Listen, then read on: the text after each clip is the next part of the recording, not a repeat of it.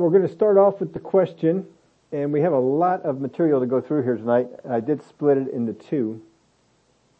Um, thought about splitting into three, but it just didn't seem to have a good break point to be able to do that. So I'll try and talk fast, or y'all can listen fast. And there's one scripture that's missing in your outline, because we are in chapter 12, 13, 15, and 16. But as we were looking at those who did not understand the will of God, three things, their knowledge was flawed, their maturity level couldn't handle it, or their faith wasn't ready. We saw last week there was a pattern. It's a pattern of ignorance followed by revelation that seemed to produce an inadequacy, and then came the renewal. And they would be renewed on the purpose that God had for them. There's a second level too. We're not really getting into that one at all here. We will. But we have more to look at on this, this first one.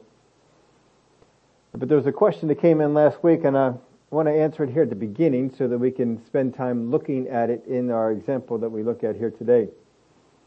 Can revelation from man or the enemy follow the pattern you mentioned? Or do only revelations from God follow the pattern? So my thought on this is that the pattern starts the same up to about the revelation level.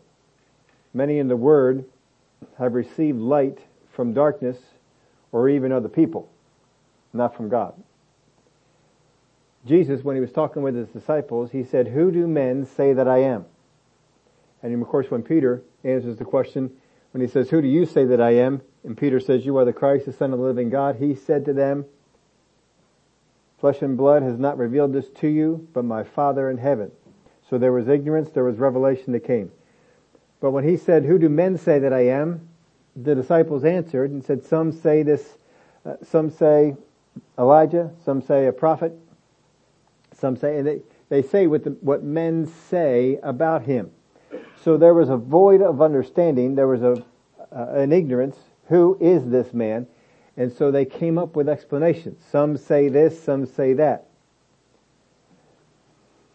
So there was the ignorance, but the revelation part, once, once we hit that, this is where it differed. I don't know that they necessarily would see that. Because if a person says, well, I, I really think this is Elijah, they would probably think that oh, God told them that. If they say that this is just one of the prophets, they probably would feel that God told them that. This is just a man, this is a madman, they probably would feel that God had revealed that to them. But the next step would sort this out a lot more. Most feel that they are up to doing what comes from darkness. When something is revealed in an area that we're ignorant and it comes from the kingdom of darkness, we feel we're able to do it. I don't feel that it's a challenge to me. I feel I can do this. I'm up to this task. And um, I think it's designed that way. When darkness wants to fill that void, they don't want to give anything too challenging because they want you to yield to it and to obey it. Because there's something the darkness would glean from it. There's no need for faith to rise up. This would separate and show whether it was God or not God. Absalom, if you remember, had an area that he needed revelation. What shall we do now that we've taken Jerusalem? And Ahithophel came up and he gave them uh, something to do, and that actually was the best of, of the plans. And then Hushai came up and he offered counsel, but that counsel appealed to Absalom's flesh. No, no, you need to get all Israel together.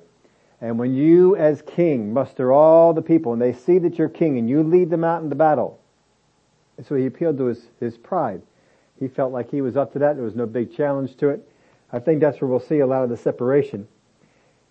and I go over that because I want us to see that as we go through this story.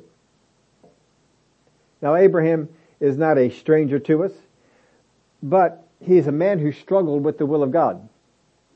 And so we can get a lot of detail. So we're going through a lot of scriptures, we're going through a lot of chapters here, but we're not going, I'm not combing through all the details, we're just looking at this one aspect.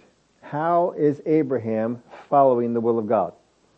Where does the revelation, where is the ignorance, where are all those, those steps? Here. I was, uh, I was thinking about this. Uh, I don't remember a whole lot from high school. Maybe you do. I didn't like high school. I preferred to forget it. Much of it as I can. I just prefer to forget it. Just didn't like it. But there was one incident that happened in high school that I still remember to this day very, very vividly and very, very well.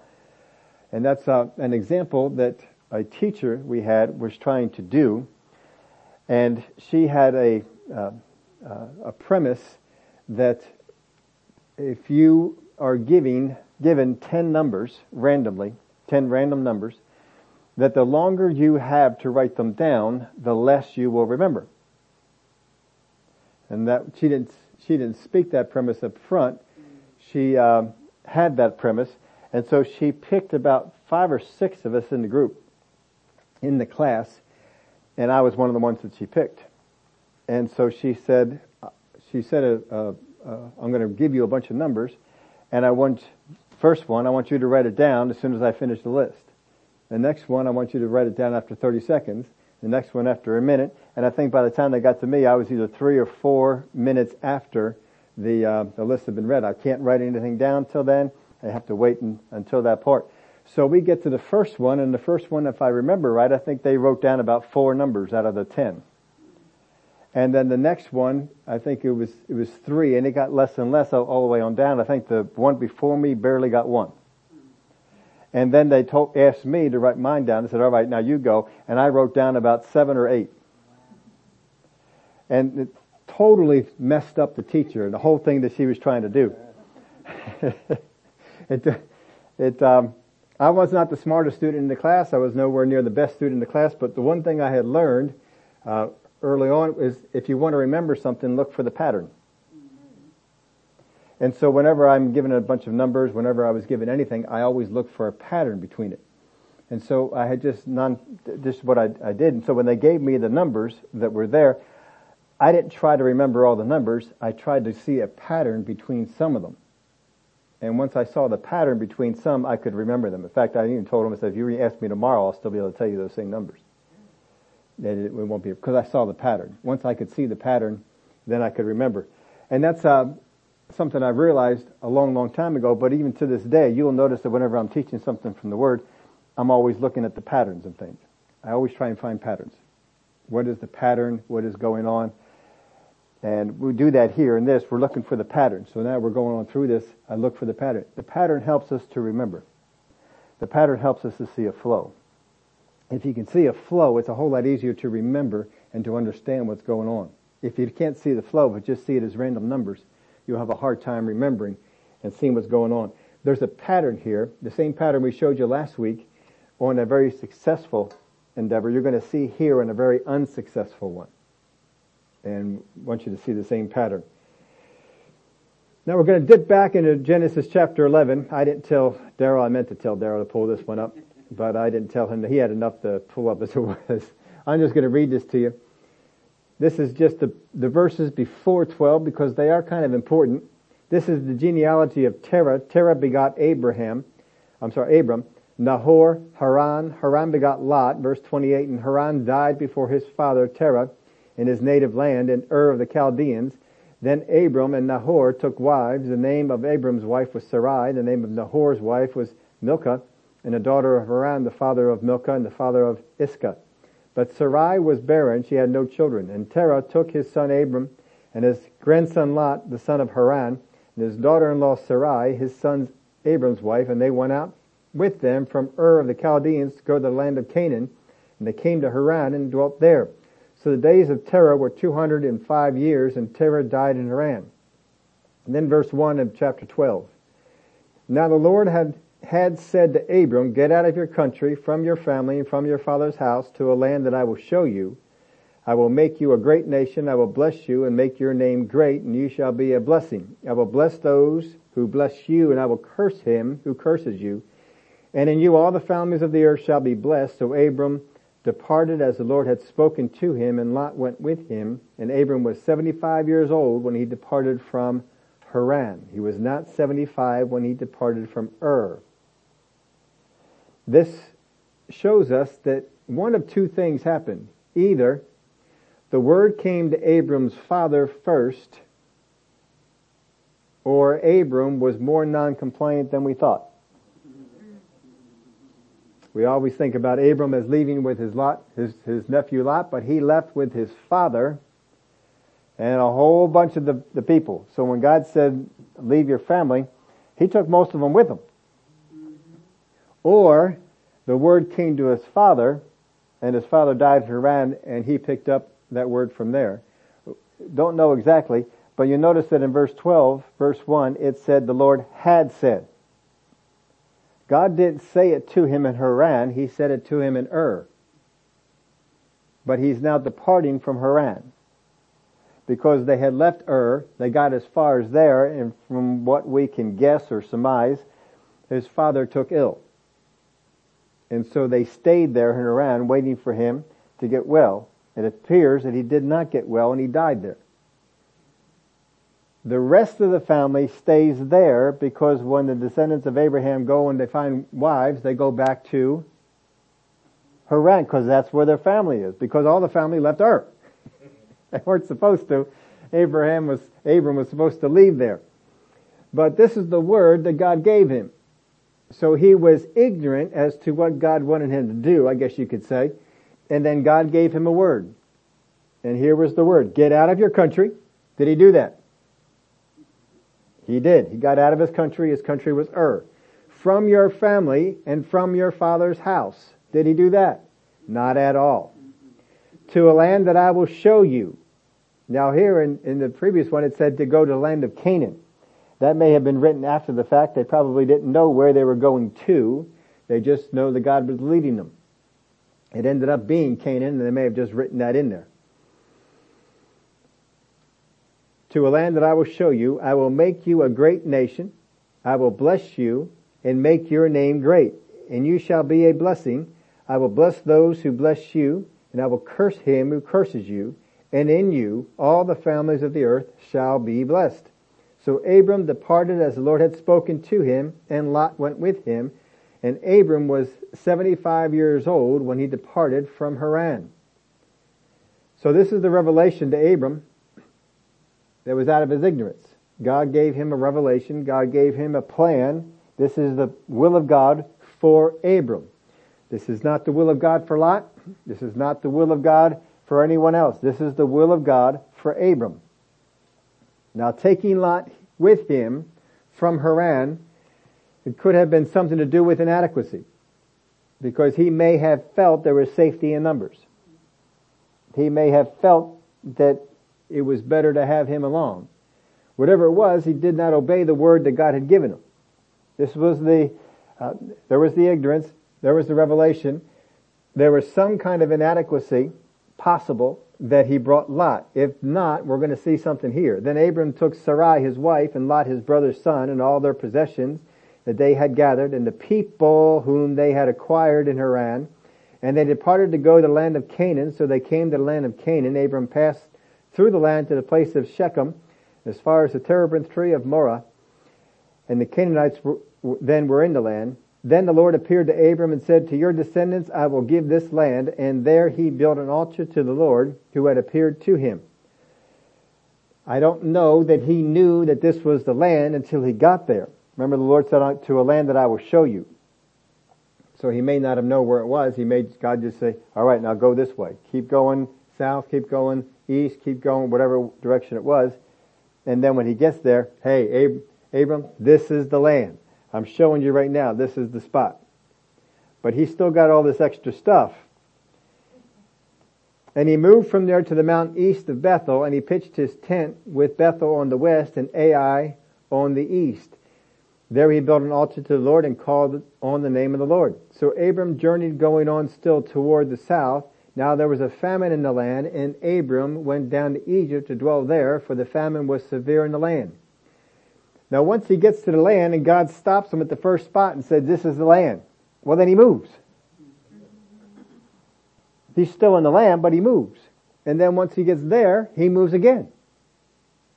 And then he goes down to the land of Egypt.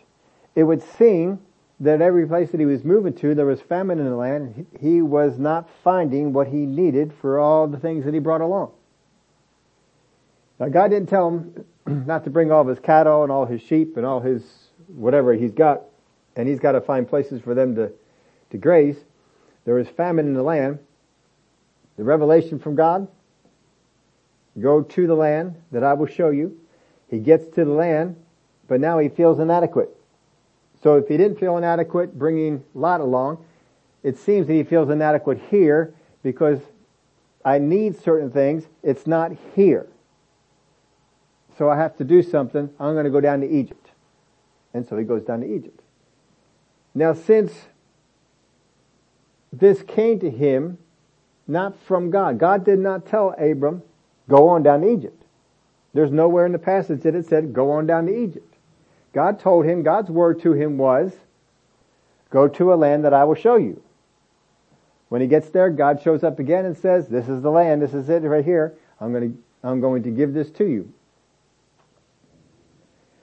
But he doesn't find what he wants there. He doesn't find the, the stuff that he needs, so he sees the famine, and so he goes down south. That's his own idea. It could have come up on the inside. The enemy does not want Abraham to be successful because he knows that the word that is coming to him is powerful and that God is going to use Abraham greatly. We got to get rid of this guy. And so once we have that inadequacy, either you're going to let God come in and renew you on it, or you're going to be open to something else coming on in. Hey, you don't have to stay here. Maybe you just got here too soon. Boy, you're up all that time over there in Haran waiting around because you brought extra people along. Wouldn't seem like you got here too, too late, but he receives that. That doesn't challenge his faith. Whatever God speaks something to you, there is going to be some kind of a faith challenge. But this one doesn't do it. This one, there's no real faith challenge to it. Going down to Egypt, and it came to pass when he was close to entering Egypt that he said to Sarai his wife, Indeed I know that you are a, be- a woman of beautiful countenance. Therefore will happen when the Egyptians see you, that they will say, This is his wife, and they will kill me, but they will let you live. Please say you are my sister, that it may be well with me for your sake, and that I may live because of you. So it was when Abraham came into Egypt that the Egyptians saw the woman, and that she was very beautiful. The princes of Pharaoh also saw her and commended her to Pharaoh, and the woman was taken to Pharaoh's house. He treated Abram well for her sake. He had sheep, oxen, male donkeys, male and female servants, female donkeys, and camels. But the Lord plagued Pharaoh and his house with great plagues because of Sarai, Abram's wife. And Pharaoh called Abram and said, What is this you have done to me? Why did you not tell me that she was your wife? Why did you say she is my sister? I might have taken her as my wife. Now therefore, here is your wife. Take her and go your way. So Pharaoh commanded his men concerning him and they sent him away with his wife and all that he had. now as he's coming on down to Egypt, there is a bit of an ignorance there. He's wondering, how will they treat me in Egypt? Revelation came to him. They will kill you for your wife. That's the revelation he got. He's, his inquiry, he's wondering, I don't know about this. What will they, what will they, what will they do? Because my wife is so beautiful. Well, they will kill you for your wife. Then he feels inadequate. Who am I to stand up to them? Then he gets an idea here. It's not a renewal. It's just a plan is hatched to deceive in order to keep Abraham alive. Either you are good enough as you are, or deceive and hide your inadequacies. This is generally what you're going to see when revelation comes or something is spoken from darkness or from men compared to what is from God. Either you are good enough as you are. You don't need to get any better. Your faith is just fine. Or deceive and hide your inadequacies. But either way, it's not God. Now it happens as he thought it would. You could think, ah, this is confirmation. I knew God was speaking to me. God was warning me. God was telling me. And then good things begin to happen to him because of the deception. Oh, God must be in this. but we know better, don't we? Because we know the whole story. Now I wrote this in your outline. You don't have a whole lot of blanks here tonight, but you got this one. The renewal is not man's plan, but the diversion out of the will of God. So what is filled in here in this uh, part of the pattern for renewal, it's not man's plan, but the diversion out of the will of God. And I'm sorry, it's not God's plan, but the diversion out of the will of God. Instead of challenging your faith and trust in God, it challenges your need to obey what you understand God wants. When you get on the wrong path, and darkness or man's ways have fed what should have been a renewal from God. Instead of challenging your faith and trust in God, it challenges your need to obey what you understand God wants. And this is what happened with Abram. You'll see this with a, with a lot of people in, in situations. We can get into a difficult situation and, well, if I compromise what God has told me to do here and follow this way, it can work. And as we start to go that way, things may go well. And there may be some, oh, I'm, I'm saving some money doing this.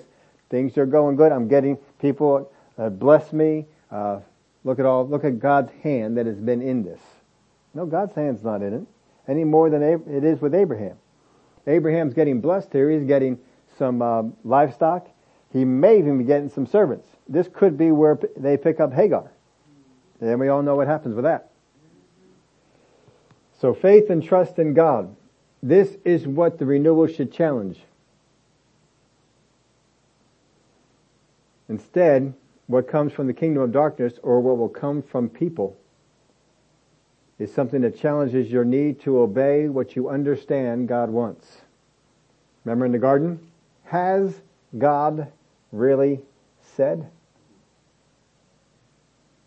Do you really need to obey what God said over here? I mean, is there some wiggle room? I mean, you got a famine in the land. Surely God didn't expect you to stay in the land when there's a famine. Look at all the things He's blessed you with. You go on down to Egypt, you take care of all those blessings that He's given you, and then you come on back. And then while He's there, the devil leads him into something that nearly could have killed him, could have put him in, in bad situation. that was not the way of God to go. So we can see that pattern following as well. Just know when you have an ignorance, when you have something that you are not aware of, when you don't know something, you gotta make sure that you hear what God has to say. Always compare it to the Word. God will never lead you apart from His written word or apart from what He spoke to you about your life. Gotta listen to that. God spoke to him about his life. God didn't shortchange him any of the words. Look, to take you to a land. I'm going to make these things of you. There was nothing in there about going anyplace else. He should have just held on to it. When he's had that thought, you need to get out of here, there's famine. He should have said, this is what the Lord said. And he should have stayed with it. And then God would have spoken something to him to renew him on this. He would have been okay. But he didn't do it. Once we get out of line with the word that we were given, our only focus should be to get back in line with it. Everything's got to be focused. I got to get back in line with what God said. Now, if you try and do that, if God has spoken something to you, and you are trying to get back in line, you got off of it, but you're trying to get back in line with it, there will be lots of voices that will tell you, you're not going to make it. It's not going to happen. You went too far. It's not, it's not coming. You got too far out in Egypt. no. Once we get out of line with the word we were given, our only focus should be to get back in line with it. Now, Abram here does not get back in line with the word that God gave him. The Egyptian Egyptians push him to. They kick him out of the land. If they hadn't kicked him out of the land, he'd probably still be there. But they kick him out. We don't want you around here. You're going to be pulling stuff like that. Uh-uh. Get out of the land. And he tells the men, make sure he gets out. Get him out of here. We don't need that. And so he has to go back. Well, where are you going to go? Well, I guess we go back to where God said. And so he goes back up to where God had said to be. Once you get out of line with the word that you were given, our only focus is to get back in line with it. You are well able to do what God has said you can do. But the enemy is always going to try and make you feel inadequate to it. That you can't get there. But God has a renewal. He has something that He will speak to you. We've got more. I've got so many examples in this to take you through. I don't know how many of them are, I'm actually going to go, go through, but um, uh, more than this one. Because I, I want you to see this pattern repeats. If the pattern continually repeats, it's going to repeat for us. Be watching for it. Now no other word is spoken to Abram from God when he is walking disobediently to the word he has. We don't have any word that came to him in Egypt. God didn't send word down to him, Abraham, leave the land of Egypt. Go to a land that I will show you. He doesn't say anything like that. Go back to where you were. Doesn't say that. Abraham feels inadequate to live up to the word, to stay in the land does not even try to be renewed by God in understanding or supply. He is challenged not to trust what God said and let him into, but to not obey what he knows God said to do. He's not challenged to trust. He's challenged to come up with a way that is against what God said. That same pattern will follow us. It's a whole lot easier for us to see other Christians following this pattern and going after a way that challenges them in their obedience to God instead of challenging them in their faith in God. Verse 1 of chapter 13. Then Abram went up from Egypt, he and his wife and all that he had, and Lot with him to the south. Abram was very rich in livestock, in silver, and in gold. And he went on his journey from the south as far as Bethel to the place where his tent had been at the beginning, between Bethel and Ai. Hmm. To the place of the altar which he had made there first. And there Abram called on the name of the Lord. Lot also, who went with Abram, had flocks and herds and tents. Now the land was not able to support them. Well, remember, the place had just been in a famine. They've got a lot of stuff. They probably need to split it up so that the land that's in famine can support what they have.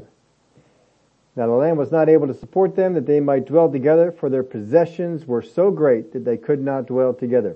And there was strife between the herdsmen of Abram's livestock and the herdsmen of Lot's livestock. Well, that's because each one was looking out for the good of their livestock. I got these sheep, I gotta make sure that these sheep prosper and have lots of stuff that they need. I don't care about your sheep. I gotta take care of these sheep. And so they're all looking out for, for that. They're, they're being good shepherds of their flock, but it's causing strife between them. The Canaanites and the Perizzites then dwelt in the land. So Abram said to Lot, please let there be no strife between you and me, between mine herdsmen and your herdsmen, for we are brethren. Is not the whole land before you? Please separate from me. If you take the left, I will go to the right. Or if you go to the right, then I will go to the left. And Lot lifted his eyes and saw all the plain of the Jordan, that it was well watered everywhere, before the Lord destroyed Sodom and Gomorrah like the garden of the Lord, like the land of Egypt, as you go toward Zoar. Is he looking for revelation from God? Then Lot chose for himself all the plain of Jordan, and Lot journeyed east, and they separated from each other. Abram dwelt in the land of Canaan, and Lot dwelt in the cities of the plain, and pitched his tent even as far as Sodom, but the men of Sodom were exceedingly wicked and sinful against the Lord. So Lot leaves Abram. So Abram is finally compliant to the first word he received from God. He's in the land that God had shown him. He's at the place where God appeared to him. And he's there by himself with no other family members. They've all been dismissed. Lot is the last one. Now again, Abraham didn't do this because he was super obedient he did it because he was forced out of the land of Egypt and because they couldn't exist together. Verse 14. And the Lord said to Abram, after Lot had separated from him. It's not an accident, that's in scripture. He is now finally compliant with the word. Lift your eyes now and look from the place where you are northward, southward, eastward, and westward. For all the land which you see I give to you and your descendants forever. Now there's two new things that he will reveal here. This is the first one. I give to you and your descendants forever. This is the time when he's promising, I'm not just taking you to the land, I am giving you this land and to your descendants forever. And I will make your descendants as the dust of the earth, so that if a man could number the dust of the earth, then your descendants also could be numbered. He said he would make a great nation, uh, he would bless the nations, and he would make a great nation out of him. But now he's telling them your descendants are going to be as the dust of the earth. This is more detail on what he had. Arise, walk in the land through its length and its width, for I give it to you. Then Abram moved his tent and went and dwelt by the terebinth trees of Mamre, which are in Hebron, and he and built an altar there to the Lord. So, these two things are now revealed to Abram. God had not spoken to him in any kind of detail until Lot left, and then he suddenly is getting more detail on this. Verse 1 of chapter 15. After these things, the word of the Lord came to Abram in a vision, saying, Do not be afraid, Abram. I am your shield, your exceedingly great reward. But Abram said, to, said, Lord God, what will you give me, seeing I go childless, and the heir of my house is Eliezer of Damascus? Then Abram said, Look, you have given me no offspring. Indeed, one born in my house is my heir. No, no, one, one born in my house is my heir. And behold, the word of the Lord came to him saying, This one shall not be your heir, but one who will come from your own body shall be your heir. Then he brought him outside and said, Look now toward the heaven, count the stars if you are able to number them.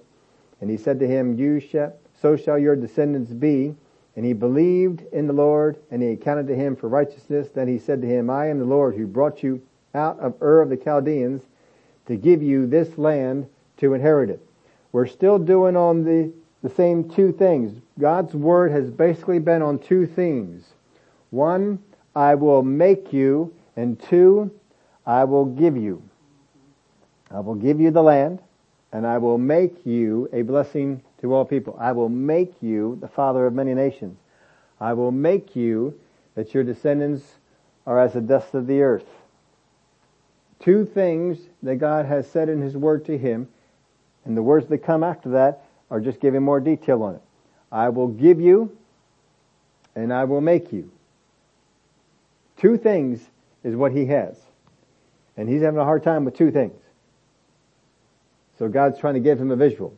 I want you, instead of seeing all the problems that are going on, instead of seeing your lack of descendants, instead of seeing your lack of children, when you come out here at night, I want you to look up and I want you to see the stars.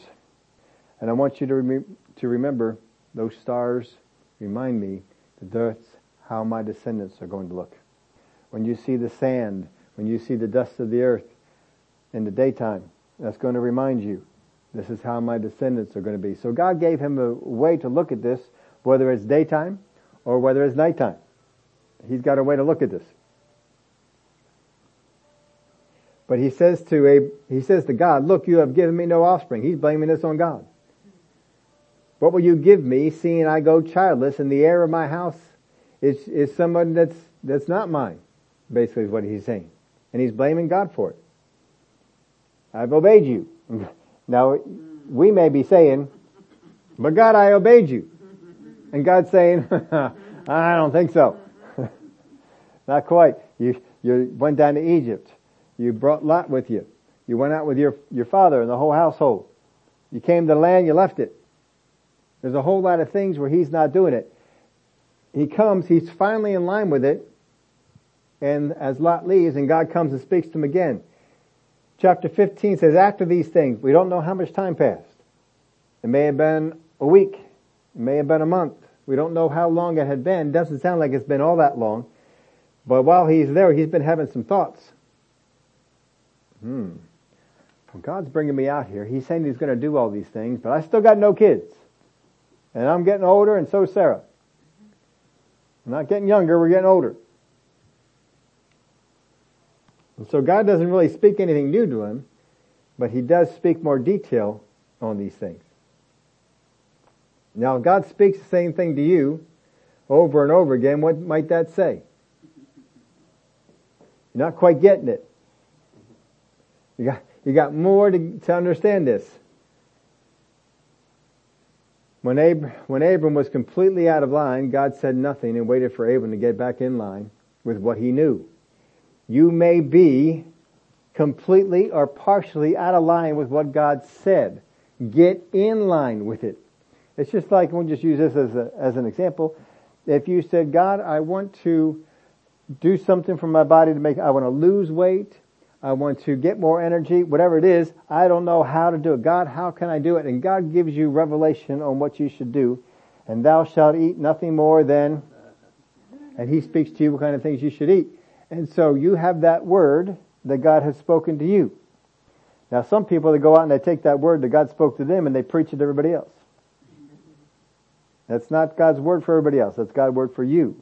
This is what you need to do. Don't get preachy on other people because a lot of times what we do is we look at them, well, you're not lining up, and if you're not lining up, then I can be excused for not lining up myself. No, God gave you a word. Now you need to fall in line with it. And that's what we need to do. Whatever the word is, I need to get myself in line with it. Now perhaps it is Abram thinks he's in line with this word, but God knows better. And so he speaks some things to Abram about what he has said. And it brings out something in Abram. How can you say that about me? I don't have any descendants. I don't have any children. You haven't given me any. Blames it on him. So all these words are going around in his head. He's thinking these words. It may even be that he and Sarai are speaking these words to each other. We don't know. We're not given those uh, those details, but we at least know that he's thinking them because as soon as God says this to him, this is what he comes out with. I don't know about you, but if God shows up and he starts speaking to me, I don't think I'm yelling at him. That may just be me, but I don't think I'm yelling at him for what he hasn't done. But until these things are exposed or brought to our attention, they probably remain unchanged and will continue to keep you from the promise of God. So if you've been asking God, because you are ignorant on something, you need wisdom on a thing, and God has spoken something to you, you've gotta get yourself completely in line with it. Your mind will say, that's not adequate. Your mind will say, I don't know if I can do it. Somewhere there's going to be an adequacy. There are times in the Word of God where it has been, whatever the Word was, it has been shown that that Word is inadequate for our situation. Then Israel many times think that the Word that God spoke was inadequate for their situation. That inadequacy will come out. But don't do it. Don't think that. Boy, if, I don't know how many of them we'll get to in the New Testament, but there's a whole bunch of people in the New Testament that were given a word of wisdom for their situation and they thought that word was inadequate. Real easy one is Naaman. He's not in the New Testament, but he's spoken about in the New Testament. He was given something to do. What's that difference is that going to make? How in the world is that going to change anything? And we think that it's inadequate, or that we're, below, we're above that sort of thing. Now here's a blank for you. It is easier to doubt what I know than what I don't know. If you don't know something, you can't doubt it. Isn't that right? I mean, if I don't know, then I can't add my doubts to it because I don't know it. There's a lot of times that the plan of God cannot be revealed to you because you will doubt it. If you are doubting the level that you know now, how can God show you more? You're just going to doubt it.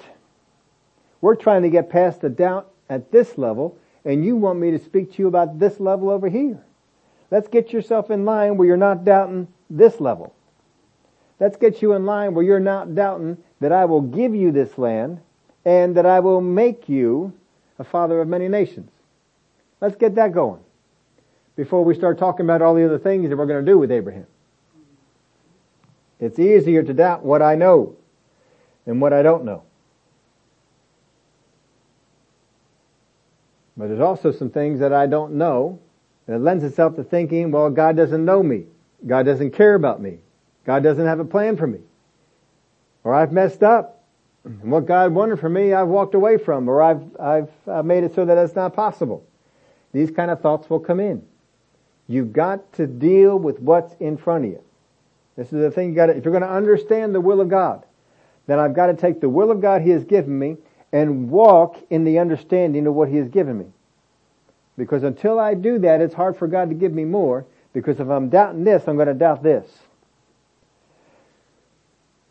So take what He has given you. Father God, this is what you spoke to me about.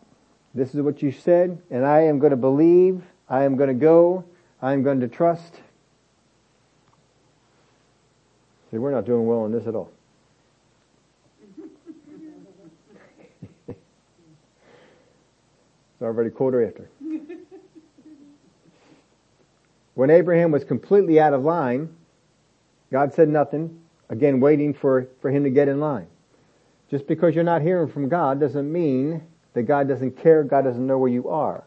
He knows exactly where you are. Get in line. Come on, get in line. Do it. Get, in, get where you need to be. And he said, Lord God, how shall I know that I will inherit it? And he said to him, bring me a three-year-old heifer and three-year-old female goat and a three-year-old ram and a turtle dove and a young pigeon. And then he brought all these to him and they cut them in two down the middle and placed each piece opposite the other but he did not cut the birds in two. And when the vultures came down on the carcass, Abram drove them away. Now when the sun was going down, a deep sleep fell upon Abram, and behold, horror and great darkness fell upon him. Now here we're going to see that God's going to give some more revelation. And he said to Abram, Know certainly that your descendants will be strangers in a land that is not theirs and will serve them and they will afflict them for four hundred years. And also the nation whom they serve I will judge. Afterwards they shall come out with great possessions. Now as for you, you shall go to your fathers in peace, and you shall be buried at a good old age. But in the fourth generation they shall return here, for the iniquity of the Amorites is not yet complete. And it came to pass when the sun went down and it was dark, and behold, there appeared a smoking oven, and a burning torch that passed between those pieces. On the same day the Lord made a covenant with Abram, saying, To your descendants I have given this land from the river of Egypt to the great river, the river Euphrates. The Canaanites, the Kenizzites, the Canaanites, the Hittites, the Perizzites, the, Re- the the Amorites, the Canaanites, the Girgashites, and the Jebusites. Now God is renewing him on the revealed will of God. First, I will make you, and second, I will give you. He's renewing them on this. But now he's just giving them a whole lot more detail. Look, stop giving into this thought that I don't care about you and I don't know what's coming up. Stop thinking that you, that I keep getting surprised by the stuff that's happening. Or that I'm surprised by the fact that you don't have a baby yet. I'm telling you right now, I'm seeing into the future. And this is not going to happen for 400 years. They're going to serve another nation for 400 years. But after that, the fourth generation, I'm going to bring them back here to this land. And he tells them what's going to happen with, with their future. What he is reassuring them is, I see what's coming. I see more than you do. Now trust me on it.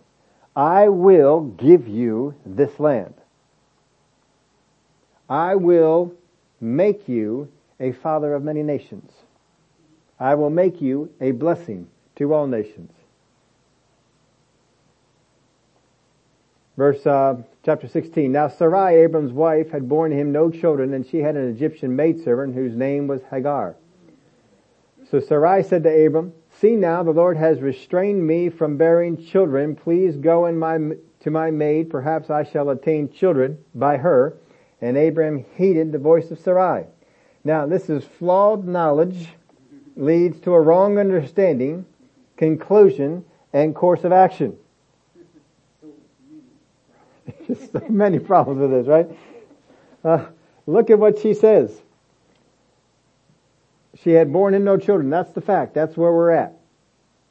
So Sarai says to Abraham, see now, the Lord has restrained me from bearing children. Where did she get that idea? Did she get it from God?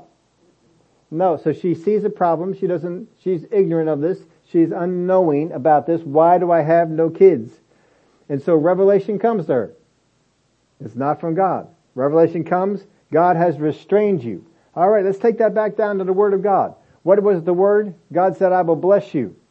Is that a blessing? Well then that can't be. What's going on here? All you gotta do is take it and compare it to what God has said, but they don't do that.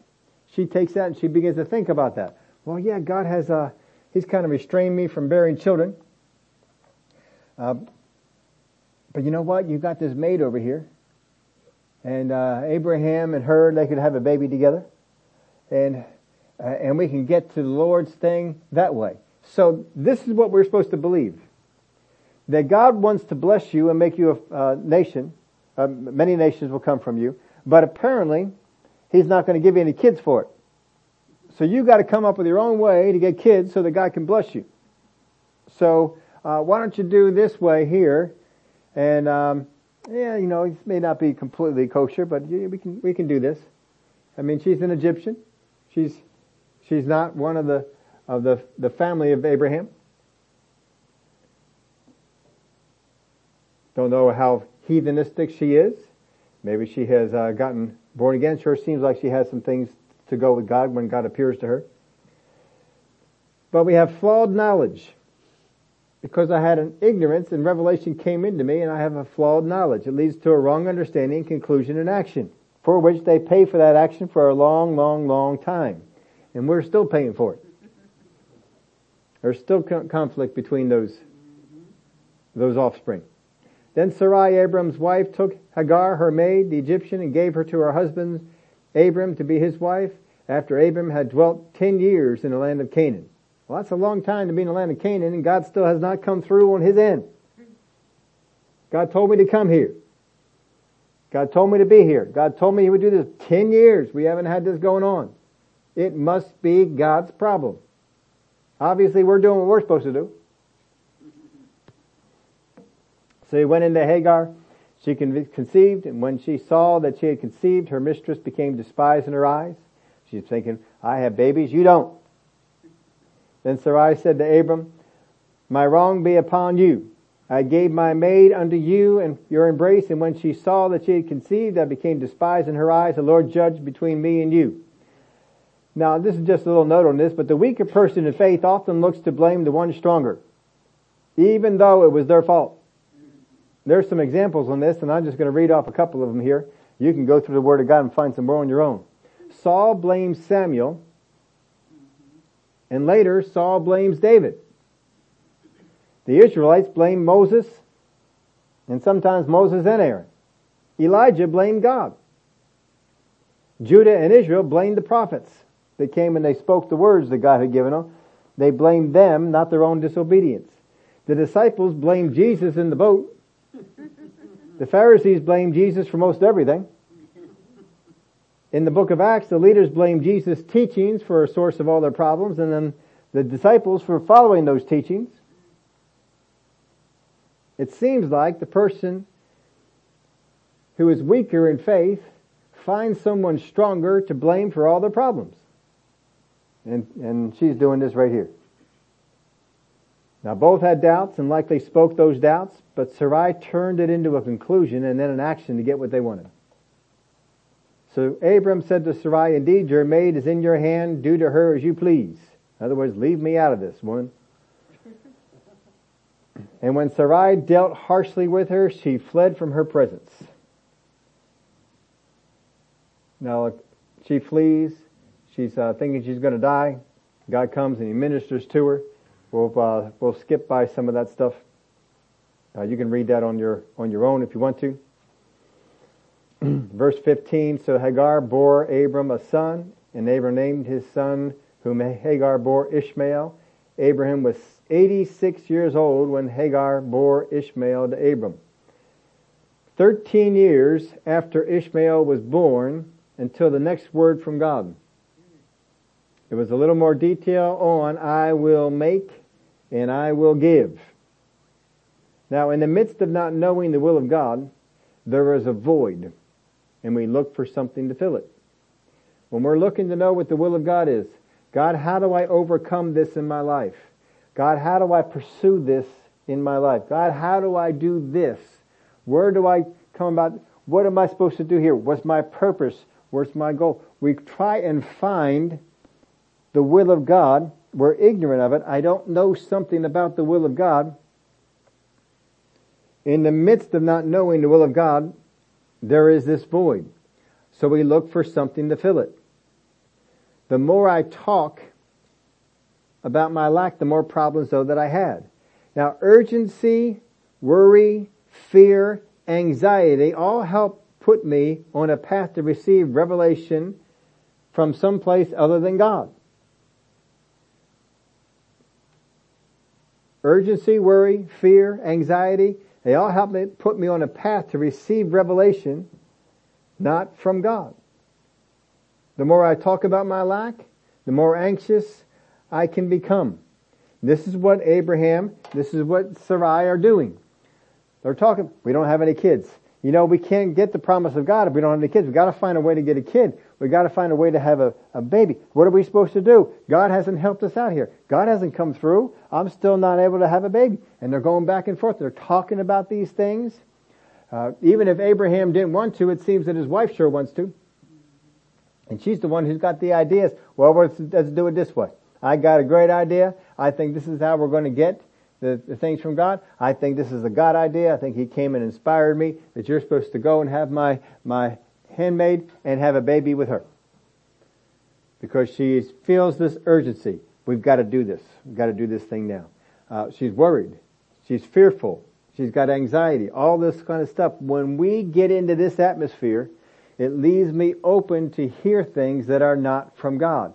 And I'm so desperate to hear that as soon as it comes, I latch onto it. And we all look at Sarah and we say, oh, I can't believe that she bought this. Oh, I can't believe that Abraham bought this. I can't believe that they went this way. You keep feeding them this kind of stuff, it's going to take you in that direction. So the enemy seized on this and led Abram in a wrong direction. An atmosphere of trust Faith, love, and rest is what is needed to hear what God is saying or what we need. We need an atmosphere of trust. We need an atmosphere of faith. We need an atmosphere of love. We need an atmosphere of rest. And this is why when God speaks His words, His words of renewal, His words of revelation, it is going to be something that is going to push us more into trust, into faith, into love, and into rest. What the enemy is going to try and push us into is into fear, anxiety, worry. This is why you see so many exhortations in the Word of God. Do not fear. Do not worry. Be anxious for nothing. Trust in me. Have the faith of God. Walk in love. Enter into your rest. This is why these exhortations are there because in that atmosphere, I will more than likely hear and receive what God is speaking about my ignorance on a situation in the will of God. There are more reasons why the enemy, or these are just more reasons why the enemy is so motivated to keep us in the areas of fear, worry, anxiety, and why God continually exhorts us into the areas of trust, faith, love, and rest. Now Abraham has not moved over to the second pattern yet that we showed you last week. We're still dealing with this first pattern. We have not, we will get into the second pattern, but we are not there. We are only in this first pattern. We have not even gotten to the point where God can accomplish all that He has said He wants to accomplish. But now we've got that flesh child. So after all these years, we're still at the first spot. We haven't advanced past it, but we are going to. And we're going to get advanced past it. When there's an area where I am ignorant, revelation will come. That revelation will produce an inadequacy. That inadequacy will get me to look to God, and God will send His renewal. And He will speak words to me, He could speak them from the Bible as you're reading. He can speak them through other believers. He can speak them through His Spirit to your spirit. He can speak them in all kinds of ways. When you hear them, those words, when they come from God, will push you in a direction, will challenge you in the area of faith, it will challenge you in the area of trust. They're not easy, but they will push you in these areas and they will challenge you in these areas. When it comes from darkness, when it comes from men, it will instead challenge your obedience, not your trust. It will challenge you to, do you really need to obey God here? Maybe the reason that you're having this problem is because you're obeying God, because you're saying you're just too much of a stickler for the Word. You need to just relax a little bit. That's Old Testament. You're in the New Testament. You need to, you need to live in the New Testament. All kinds of things will come to you. You know, that's under the law. We're not under that law anymore. You can go out there. God has shown you that you can do this, well, you need to get involved in some of those things because if you're not able to do some of the things of the world, how are you going to relate to the people in the world and win them over for God? You know, there's all kinds of things that we do. Things that come from darkness and the things that come from other people and are not from God constantly challenge your obedience to the word. Get you to see you don't really need to obey the way that you have. Or you have been so obedient to God, He's just so impressed with you. It appeals to your pride. And when you are given something to do, you feel like, oh, that's, I'm, I am all that. I can do that one. But how many people can you think in the Word of God who felt like they were all that? I can do this. And that you know from the story in the, in the Bible, God was not behind it. But I feel like I'm all that. I can do this thing. I am up to the task. Do you remember when Moses had the Levites came to him and said, uh, you put too much on yourself. And they felt like they were all that. All right, you guys go out there and you get your own censers and you get your own fire and you present it before the Lord. Well, we're going to do that.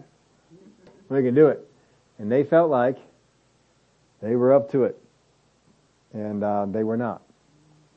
This is one of the ways that you will see the difference between the things that come from darkness, things that come from men, and the things that come from God. Well, Father, I thank you for your word. I thank you that you help us to understand what comes from darkness and what comes from light. Once we understand the pattern, once we understand the difference, it won't be hard for us to see. We may not like it. We may not like the way that the word that comes from God challenges us. We may feel like I'm not up to it. I'm not worthy of this calling. There's no way that I can do it. I'm just so inadequate for all these things. But Father, you speak renewal to us. Time and time again we see in the Word of God, and when people felt like they were inadequate for the call that was in front of them, you spoke words to renew them on the purpose. You did it with Moses. He did it with David. He did it to some who didn't receive those words and wandered off. We can learn from the failures and the successes in the Word of God. And just as Abraham was having a hard time receiving all the renewal that he needed when you spoke those words to him, and it held him back from walking in the promises of God sooner, we can be doing the exact same thing. Many times we follow his pattern and we blame God for not doing things He said He would do, for not helping us when we needed it. But your view is very different. You see that we are just following a pattern that's going to keep us right where we are. You came to Abraham and you said some things to him. Sometimes it stirred up all that doubt that was inside so that he spoke it out right to you and you could deal with it. Help us, Father, if we have those things going on in our life, that we just get to a place where we give voice to it and we can hear it. Wow. I hear what that sounds like now. Yeah, we need to fix that. And be able to fix it just like you did with Abraham.